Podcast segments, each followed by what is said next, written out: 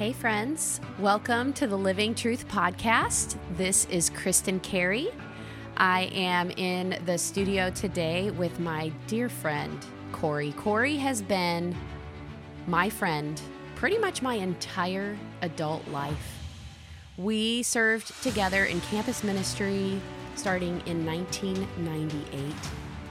And Corri has been just a long-time faithful friend, along with a partner in ministry. Corri works with our ministry, Living Truth, in the Boston area, where she leads groups for partners and is attending, attending Gordon Con- Conwell Seminary. And she is on track to become a counselor.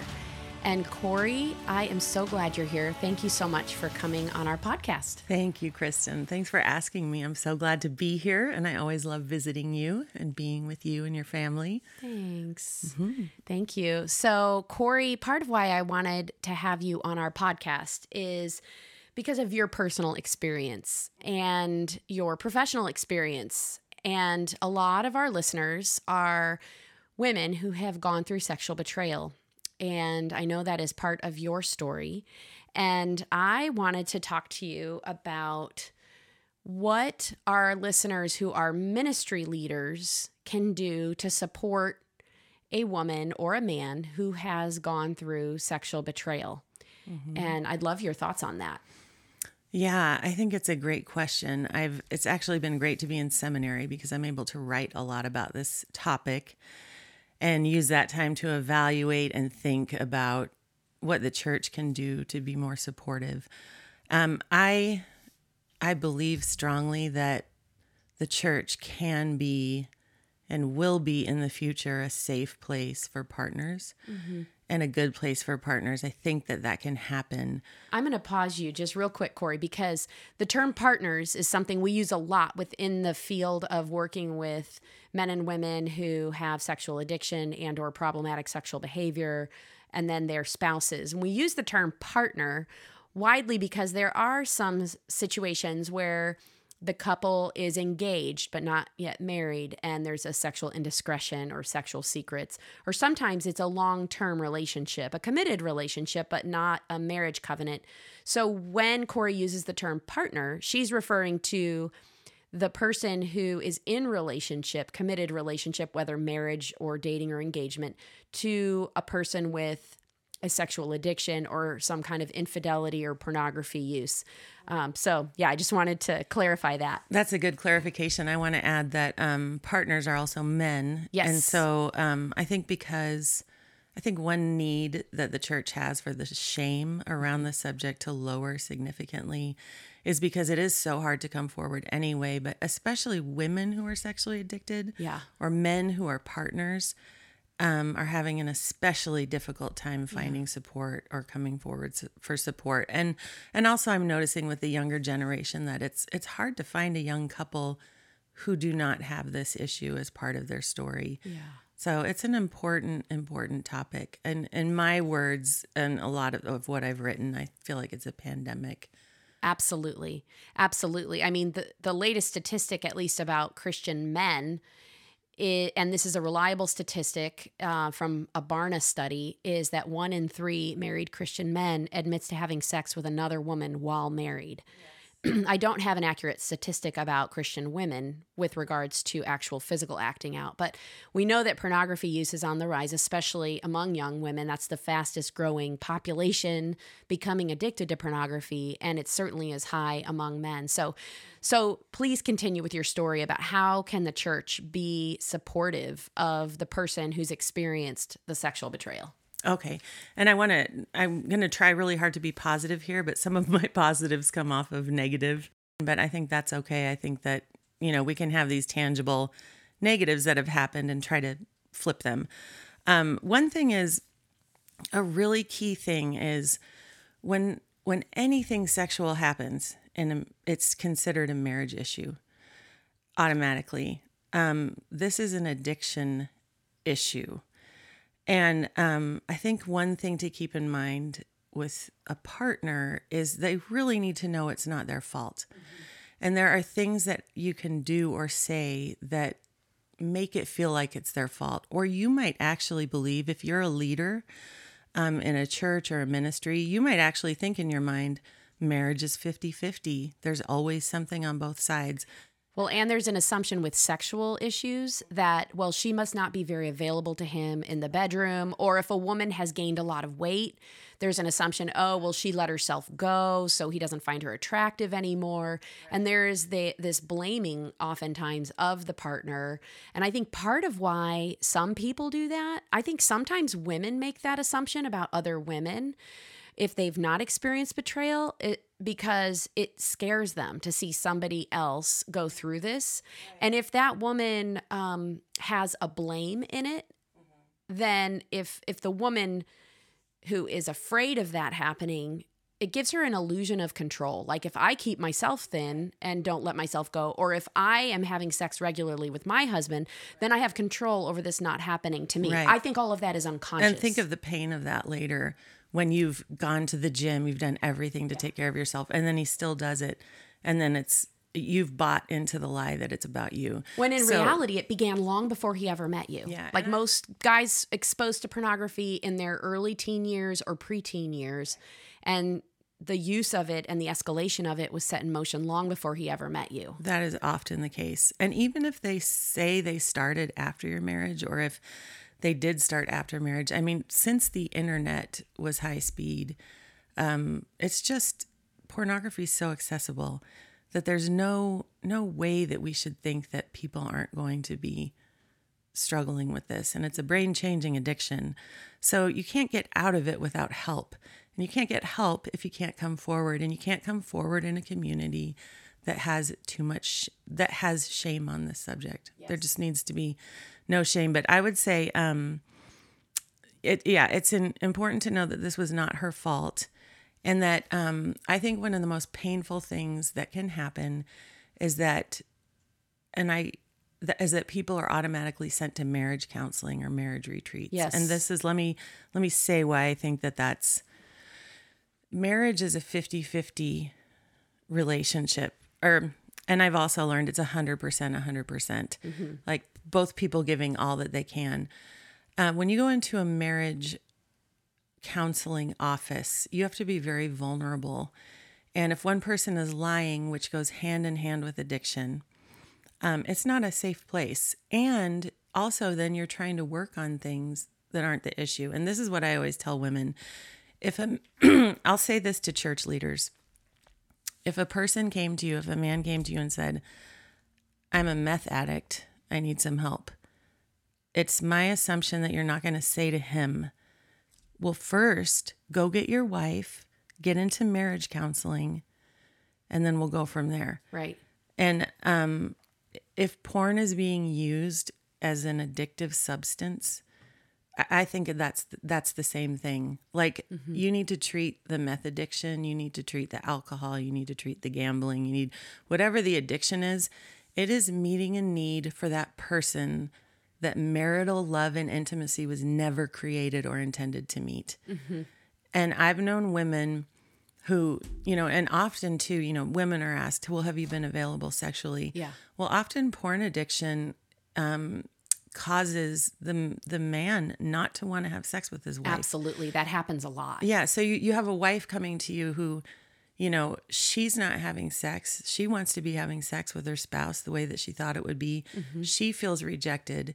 And then you're asking her if she's been available enough. That's it's like double adding insult to injury. It is. It's yeah. adding insult to injury. So do not assume if there's a pornography problem that it's because she's not available. Because often she's been very avail- available, but he's mm-hmm. not available anymore. Right. Because his mind and heart have been given over to something else. And studies show that when men are using pornography regularly, their ability to even have an erection with a yeah. normal human relationship is diminished. And there is actually a new diagnosis mm-hmm. called porn induced erectile dysfunction. Yeah. So the assumption oftentimes is that if somebody is into porn, they're probably going to be hypersexual and want to have intercourse with their spouse. But in fact, oftentimes it's yeah. quite the opposite. And I've worked with women who's who um, are married to an addict who put such incredible pressure on them sexually constantly. And that's not the intention of marital sex either. You it's not to use someone else. So I think I think one form of objectifying a woman is considering your wife as a receptacle for your lust. Yeah. That that's not God's intention for marital love. And you know what? The sad thing in the church is sometimes there are a couple verses that are used to support that idea. And it might not be said that straight out, but like your, you know, you exist, your purpose as a wife is to help your husband not to lust. And you know what? I have to say this, lust is never intended to be anywhere in a marital relationship. The wife is not a receptacle or a cooler down of lust. That marital sexual relationship is about unselfishness, it's about giving, it's about connecting, it's intimacy. There's no place outside of the marriage for lust, and there's no place inside the marriage for lust. Um, so I think that's been a the, um, a mistake in thinking, and um, I'll do a different podcast on my ideas about the objectification of women. Yes. Um, but I think that they happen in several ways, and that's one of them. Is that you know you're married and that is your job, and you know I work with women that who when they are when they feel that when they have sex that they're being taken from yeah. over and over and over again and not being given to, Right. not being seen. That's exhausting, and it makes them feel like trash. It makes them feel used. It's it, and, and they are being yeah. used. Yes. They're definitely being used. It is not okay to do anything you want inside of marriage. Right. That's a that's a selfish attitude. We're, we're always Right. not considering other people in a as from a worldly point of view. Yeah. This person is not for my use. This person is for me to give something to. So so Mm-hmm. Well said, Corri.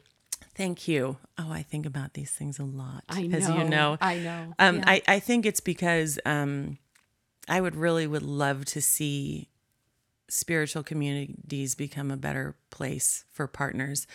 And I think it's Mm-hmm. and a for the church to talk about all that stuff that you just said. I mean, like about healthy sexuality and what it is Mm-hmm. and what it is not. right. Yes, because I think the the pressure's been put on women a lot in that area in the past in these talks like about being available. You know, men want to have sex more than women. Right. So you need to be more available and And you there's know, an assumption that men will burst if they don't have sex every three days, which is a myth. Yeah, and I I'll tell you, men who have been addicted to porn or sex for their whole for since they were twelve, um, taking a break and having sobriety is relieving and freeing. And I've you know I've heard leaders say, well, you know, you can't be married and keep sex from your husband from that long of a time. Well, uh, for one thing, oftentimes the addict is keeping sex from the spouse Right. by by having this other relationship. Um, Laurie Hall calls it an affair of the mind. Yeah. The first book I ever read on the subject. I think that when a person, I'll say a person, has been crossing over their own sexual values, misusing sexuality for so long, to get to a point where they can take a break from it mm-hmm. can be very relieving and healing. It's healing to the Yeah. brain too, because it allows the brain to start to heal from all of the wiring between lust and sex and between objectification and sex. And instead, the person can start to work on developing intimacy with the spouse. I don't mean sex, I mean connection, and I mean trust, and I mean communication, and I mean deepening love in other ways. And then when the brain starts to heal, and a lot of therapists that work in this area of sexual addiction recommend a 90 day period of, of a break from uh, pornography use for sure. Hopefully, it'll go longer than 90 days. I mean, hopefully, forever, because Jesus said that he came to set us free. Yeah. And And, that amount of time can give your brain and your heart enough of a break Mm-hmm. to remember that you like it better.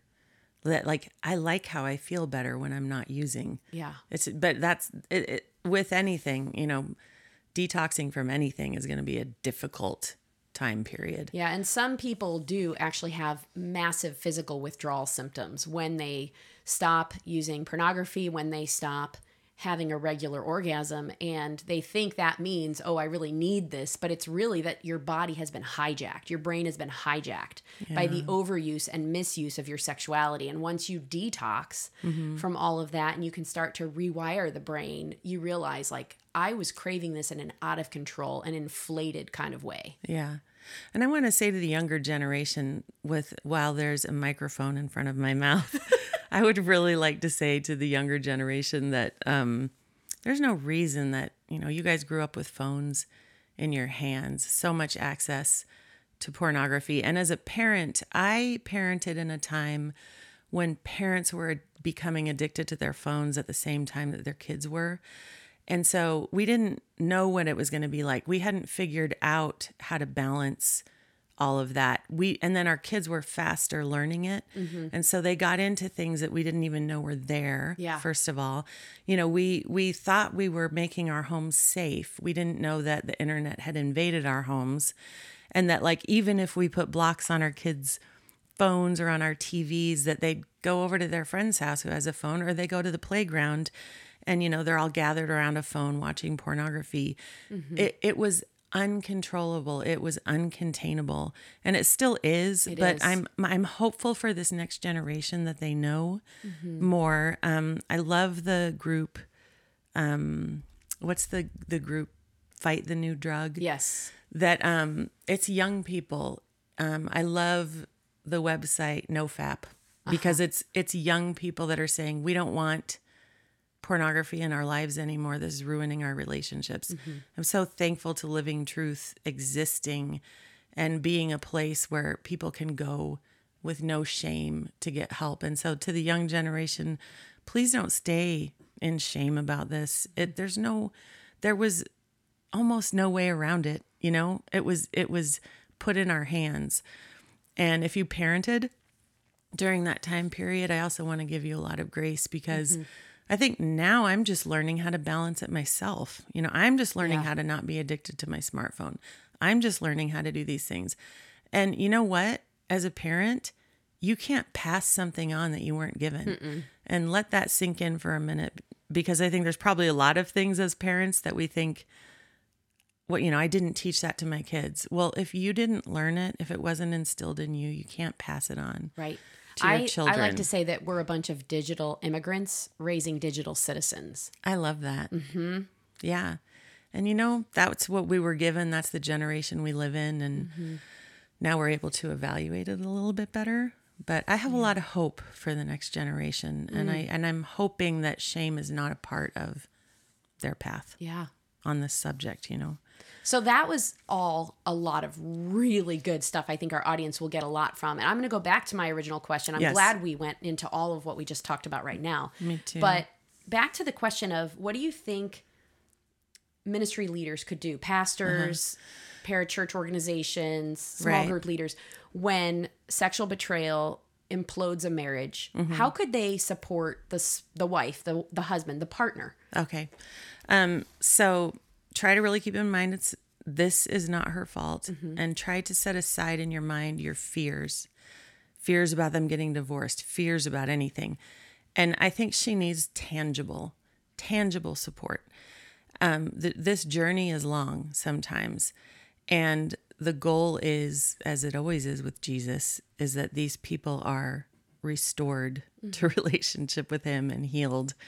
Um, so I I want to tell people to consider these women as widows in many ways. I think we know how to help widows in the church, and then suddenly you have this partner, and that nobody knows what to do with her. You know, like we want to support both of you, and I'm I'm not going to go into anything about the addict right now. I think he desperately needs support, or she Yeah. Um, but go to her house um, rake her leaves if she needs help financially. You know some women lose their jobs. Um, i want to say emphatically don't fire her from a job that she has. Yeah, if she's in ministry, a lot of times we shoot our wounded oh my gosh and yeah blame so the spouse or give her consequences yeah. for what her husband has right. done. and and that's another like m- meta message that she did something to cause it. Right.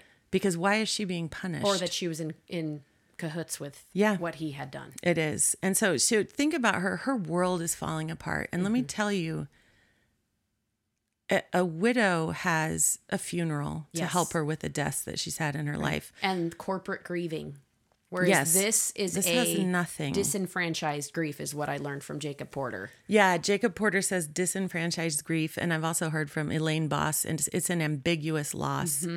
And um, yeah, it's an ambiguous loss, which is a that was a helpful and a great term for me through this. Um, that you know, there's no funeral, there's no help, um, there's nothing to mark anything. And some of our, I, I really appreciate the Living Truth groups and the Women in the Battle because, you know, we can do things together to mark the loss and to talk about the loss and even and grieve together. And as, as at a funeral, if you've had a family funeral, you know that there's a lot of grief and, and room to cry. And there's also a lot of laughter because you're sharing stories and you're all coming around this person that you knew. And so the that's kind of how I see the groups and why it's helpful to get in a group because um, you're not alone.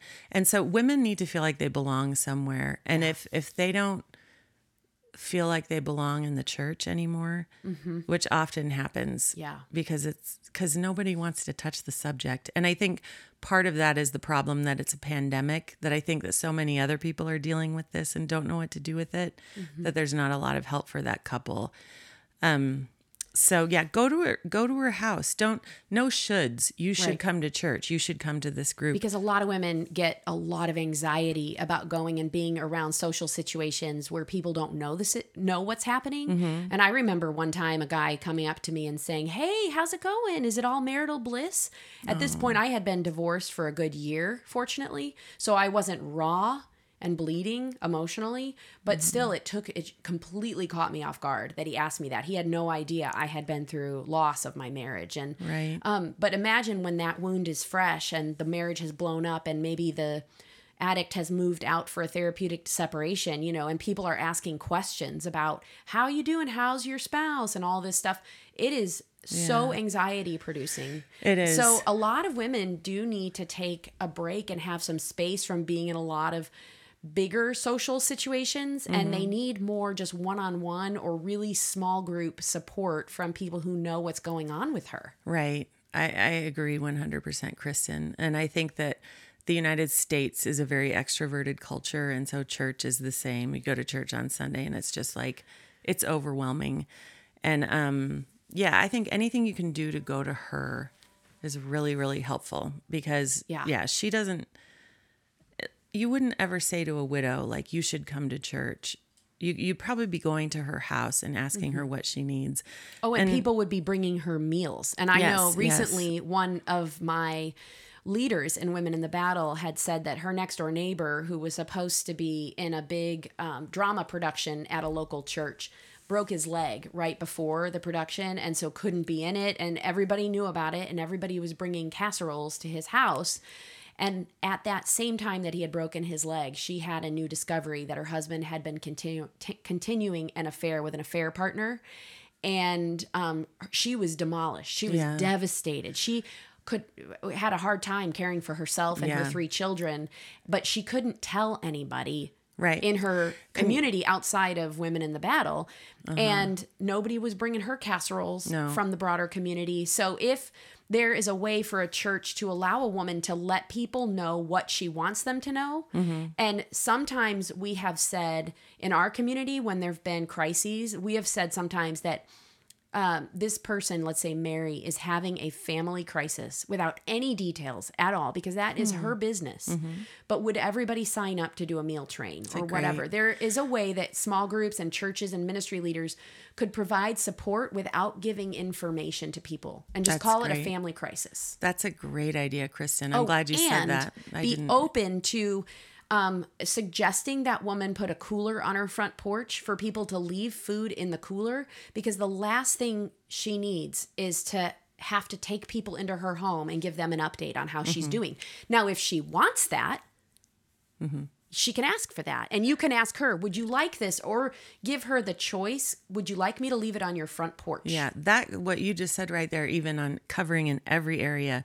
What do you need? Yes. Like if you just just could ask her, tell me what you need. She might not know what she needs. Well, a lot of women don't know what they need. because let me know if you need anything is is, is is, different a different than- question. Yeah, that's a Um, different. people ask that a lot, and women who are shell shocked by their betrayal do not know what they need in that moment. They're they're they're frozen with Mm-hmm. Yeah. Mm-hmm. the trauma of this, or they're like frantic, and what they've what they really need is for their husband to recover and for the marriage to be restored and stuff that nobody has any control over except Right. for her and her spouse and namely him Yeah. but but when you come to them and say i have some ideas Mm-hmm. of ways that we could serve you here's the ideas a meal train raking your leaves doing um fixing your toilet And let them breaks choose. and let them choose what they want but give them tangible ideas instead of a nebulous do you need That's anything a great that's a great idea. That's a really good idea. And I I was in a life group for several years and we had three widows that we reached out to and it that was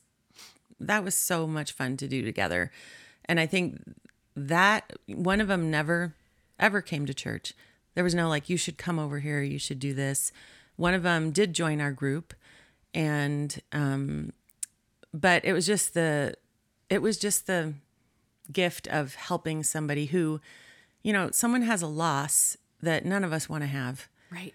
And what can we do to come alongside them? And so I just wish, I, ju- I just think if you looked at a partner more as a widow, a porn widow. I've heard i've heard that term my group did not like that term. Really? yeah, Well, I brought that up one own. time. The, no, I know. No, but if you could just think that way, I, I know there are things in your brain that you would know how to do to help a widow. Yeah. Take out your judgments. I mean, we like to judge people's situations. And when you don't consider her a widow, it's probably because you're thinking in your mind, like, identify what your judgments are. Like, Yeah.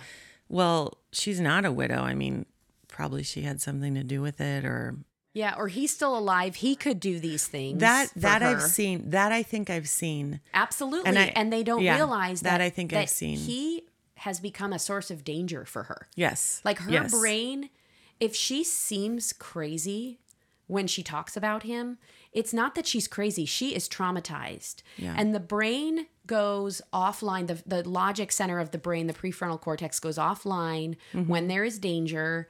And the fight, flight, or freeze primitive brain kicks in, which can look very erratic. Mm-hmm. And very like crazy, but it's not craziness. It's tra- she's traumatized, and so to ask to expect him to be the one to give her what she needs is not realistic at all because she perceives him as a source of danger. No, and they can keep supporting him a hundred percent. But like she doesn't want him coming over and raking the leaves necessarily. And I do think I think I've seen that attitude. I've never heard it verbalized, but you know that communication is not mostly verbal, but communicated like, well, he should be helping you. Well, Yeah. he should be the one doing this. Well, he's still alive. He can come over and do that. And yeah, it's not recognizing how traumatized and dangerous of a situation that she feels that she's in. Mm-hmm. So yeah, treat her treat her like if you just in your own mind, think of her as a widow and do what you would do to help a widow and don't should on anybody. You should do this, you should do that. And she yeah, she needs to belong. She needs a place of belonging. So anything you can do to keep her involved in a community is If really she good. wants to. If she wants to, but I mean don't don't say just because she's not, you know, the church is not the walls of a building. If she's not going to church, um, go to her. Isn't that what the church does? The church goes Mm-hmm. to people. And this is one of those situations to do that. Absolutely. You know, Corri, one of the things about you that I think is so amazing and incredible is how much perseverance you have had in your betrayal trauma uh, recovery journey. And I just wonder if you have anything to say to men and women who are going through betrayal and the recovery process is taking a lot longer than they ever expected it would. Well, I would say it takes time and patience to walk this journey. And I think a lot of sometimes I'm just going to say husbands in this case because that It's just easier to use that. Yeah. Yeah, um, want a checklist. Like, give me a list of things to do, and I'll do it, and then we'll be better. But um, when when trust is broken in a relationship, it takes a long time to heal. It takes actions, not words. So it doesn't really help to hear um, you know, it does help to hear I'm sorry, but it doesn't do anything. It's like It doesn't repair. I'm sorry, it doesn't repair anything. So repair takes place over time and consistency of telling the truth. I would say I'm not even saying no relapse. I'm just saying telling the truth about it because it's the truth that's been injured. You know, it's like the uh, finding out that you didn't even know who this person was. That's the injury. But um I want to say to partners, um, you don't have to make a decision right now. If you're in a crisis right now, this really helped me when people said this to me. You do not have to make a huge decision right now. You mean like divorce? yeah, your world just fell apart. Yeah. And, you know, I would have thoughts in my head like, gosh, I'm so stupid if I stay, or I'm, what if I, what if I do the wrong thing? What if I make the wrong decision? And it just really relieved me because what I wanted was for things to heal, but so much of it was out of my hands. Right. You know, because um, one of the best things I was told were the three C's. I didn't cause this addiction. Mm-hmm. I can't control it, and I can't cure it. And that's a good thing for church leaders to know too, because I think a lot of times what they do, sending you to marriage counseling or things like this, they're thinking you can cure it or you can do something to control it.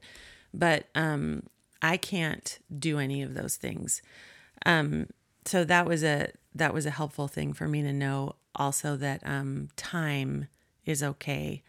I don't have to make a decision that's going to rock my family's world right now in this moment because I just I don't have enough information yet. Right.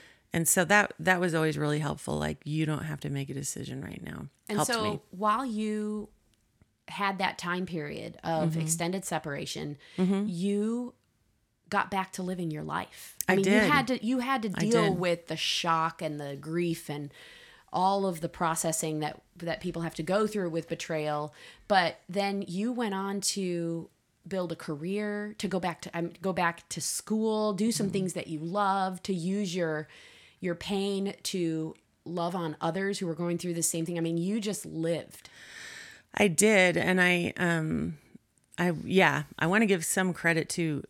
Well, actually, I have I have so many people to give credit to. I sometimes I feel like I really wouldn't be alive without you. Oh, um, and several friends that you know. Um, I went and saw a, a counselor who works with trauma. Um, her name's Diane Langberg. Some of you might know her. And that she asked me some really good questions. Um, but one of the things she solidified for me was I, I told her, like, I don't know who I am yeah. anymore. Right. Like, I, my and you didn't have a problem with identity before this. no, no. Yeah. My identity went from Oh, okay, so yeah, this is exactly what I said in there. I think is like I was a wife mm-hmm. and a mom and my my last child was about to go to college. Um a minister. I lost my job through this. I was also fired for trying to go forward to get help with my husband's addiction. I um I lost like every role Yeah. at the same time Right. that I had ever had. Yes. And I think I pretty much said to her, I am nothing. And I really felt that way. Of course. Um, Yeah. And she said, um, she's just such an amazing woman and she has a great book on trauma, but she pointed at me and said, You are not nothing. You are going to be a student with your children. yeah. And I have thought about that for so many years because as a Christian, you know, you think the right answer, and I'm using air quotes, you think the right answer is, um, you are not nothing. You're a child of God. Right. And I, I've thought for years, like, why did she tell me that? And um, she gave me what I have coined an identity bookmark for myself that you're going to go on and be a student while your children are students and you're going to get a degree and you're going to have agency and you're going to move forward.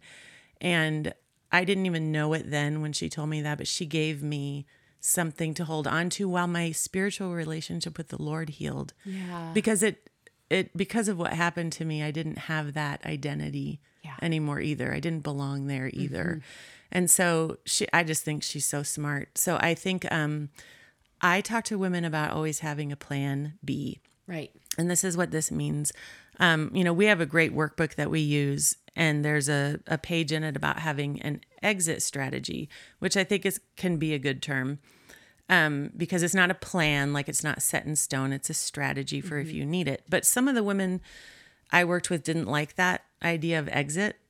Um, so we came up with plan B, which is I am going to be okay either way. If my husband doesn't recover, Mm-hmm. I have some resources. I have financial, Yeah. emotional, all the resources that I will need to take care of my children and myself so that I will not be a victim. Yes. And I'll tell you, I worked really hard on my plan B while my husband did the hard, hard work of recovery and sobriety, which are two different things for another podcast, but recovery and sobriety. And I didn't know, though, what was going to happen because some of those things weren't in my control. Um, our marriage died um, and it was resurrected. So it wasn't even Yeah. just like a reconciliation, but we we deemed it as dead. Yeah. And he did the work and built my trust back again Mm-hmm. for my trust to be resurrected. And I give credit to God for that. I give credit to my husband for doing that work. Mm. Um, but I have to tell you, I still live in my plan B.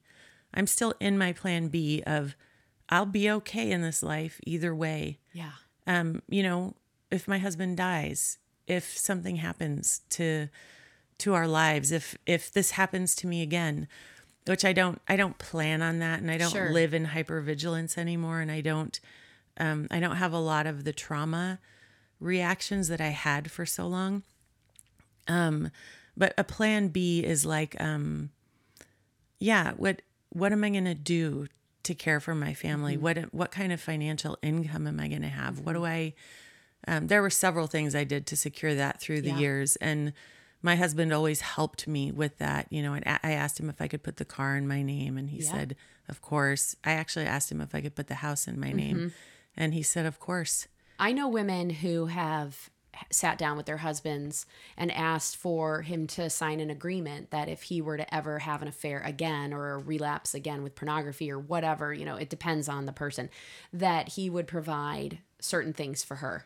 And a, la- a laid out plan. And that what that does, some people would think, oh, that sounds like she's getting ready to leave him. But most women that do that are doing it because they want to settle into the relationship and feel safe and secure again. And having that Right. helps them know that they're not staying just because they're dependent on him. They're staying because Right. they want to stay. And I, you know what? I'm so glad you said that because I remember one time my husband asked me. I, he did ask like if I was Yes. getting ready to leave or something. Absolutely. That's what most people think is you're this is you're posturing yourself to leave, but indeed it's not that. No, because I I felt like I could breathe.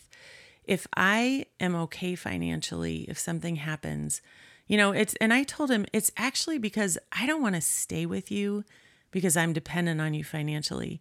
I want to stay with you because I love you and I trust you. And that that actually helped him to breathe. Yeah. Um, and he did ask me when I asked to put the house in my name if if I was getting ready to leave. And I I'm so glad he asked that. I'm like, "No, That's an honest question. Absolutely not. That is not my plan. That is not anything to do with my plan. My plan B is about I, I want to feel secure financially and not dependent on somebody else in case this happens again. But it really what it did was it released me to breathe and then to re-engage with him in an honest and intimate way. Yeah, when I wasn't removed afraid, a lot of your fear. yeah, when I when I wasn't afraid about my security anymore and my security, my financial security wasn't tied to him, then I could re-engage with him um and relax. And then our relationship can get better because Yeah. I'm not I'm not like emotionally punishing him all the time because I'm afraid of my security. right. I'm just like requesting something. yeah, I'm requesting instead. something for help. And you know what what he said to me that was so helpful is I said, "You know, I have this plan B." And he he supports my plan B. And he said to me one time, um, "You know, I don't have a plan B." So I know it was so sweet. How does that feel? Oh, I just well, to tell you the truth, I think he moved back in about 22 days after he said that to me. After a four and a half year separation. Wow. I mean, it wasn't like Yeah. it was the one thing. Right, No, It was it like was the lots of little things. 250th thing that he did. Yes, But it, it, it was like, you know, him telling me, like, I thought for sure when I asked for the house in my name that he might defend like he needs security too he needs money but Yeah. when he he said sure I don't even care about the house. If this doesn't work out, I don't have another plan. Right. So I, I knew he he was 100% in. And it was okay that I wasn't because of his actions. I had to have a plan B. Mm-hmm. But he was 100% in. He didn't have a plan B. He communicated that to me. This is my plan. It is my only plan is to restore, recover, become sober and have a relationship with our family. Yeah. And that built my confidence. Absolutely. And then he gave me tangible reasons to believe he was serious. And I think the house was the last final thing that hmm. pushed me over the edge to believe like he's serious about this recovery and and he you know he's grown a ton and he's been serious about finding support and help from other men and men in the battle is a great group and I I I wish that ours in my part of the country was as big as this one. Mm, well, I see the men and I'm just someday, so Corri. encouraged. Someday. Yeah, I hope if you are listening to this and you're in the New England area, like you know, I it's yeah. get on our me. website, living-truth.org, and contact us if you need support. If you are a partner, if you are somebody struggling with unwanted sexual behavior, we would love to be able to support you. Corri, thank you so much Mm, Thanks for, having me. sharing on our podcast. Thanks for listening. Yeah, you've given our listeners so much to think about, and I hope it was encouraging to all of you out there. Thanks so much. Thank you.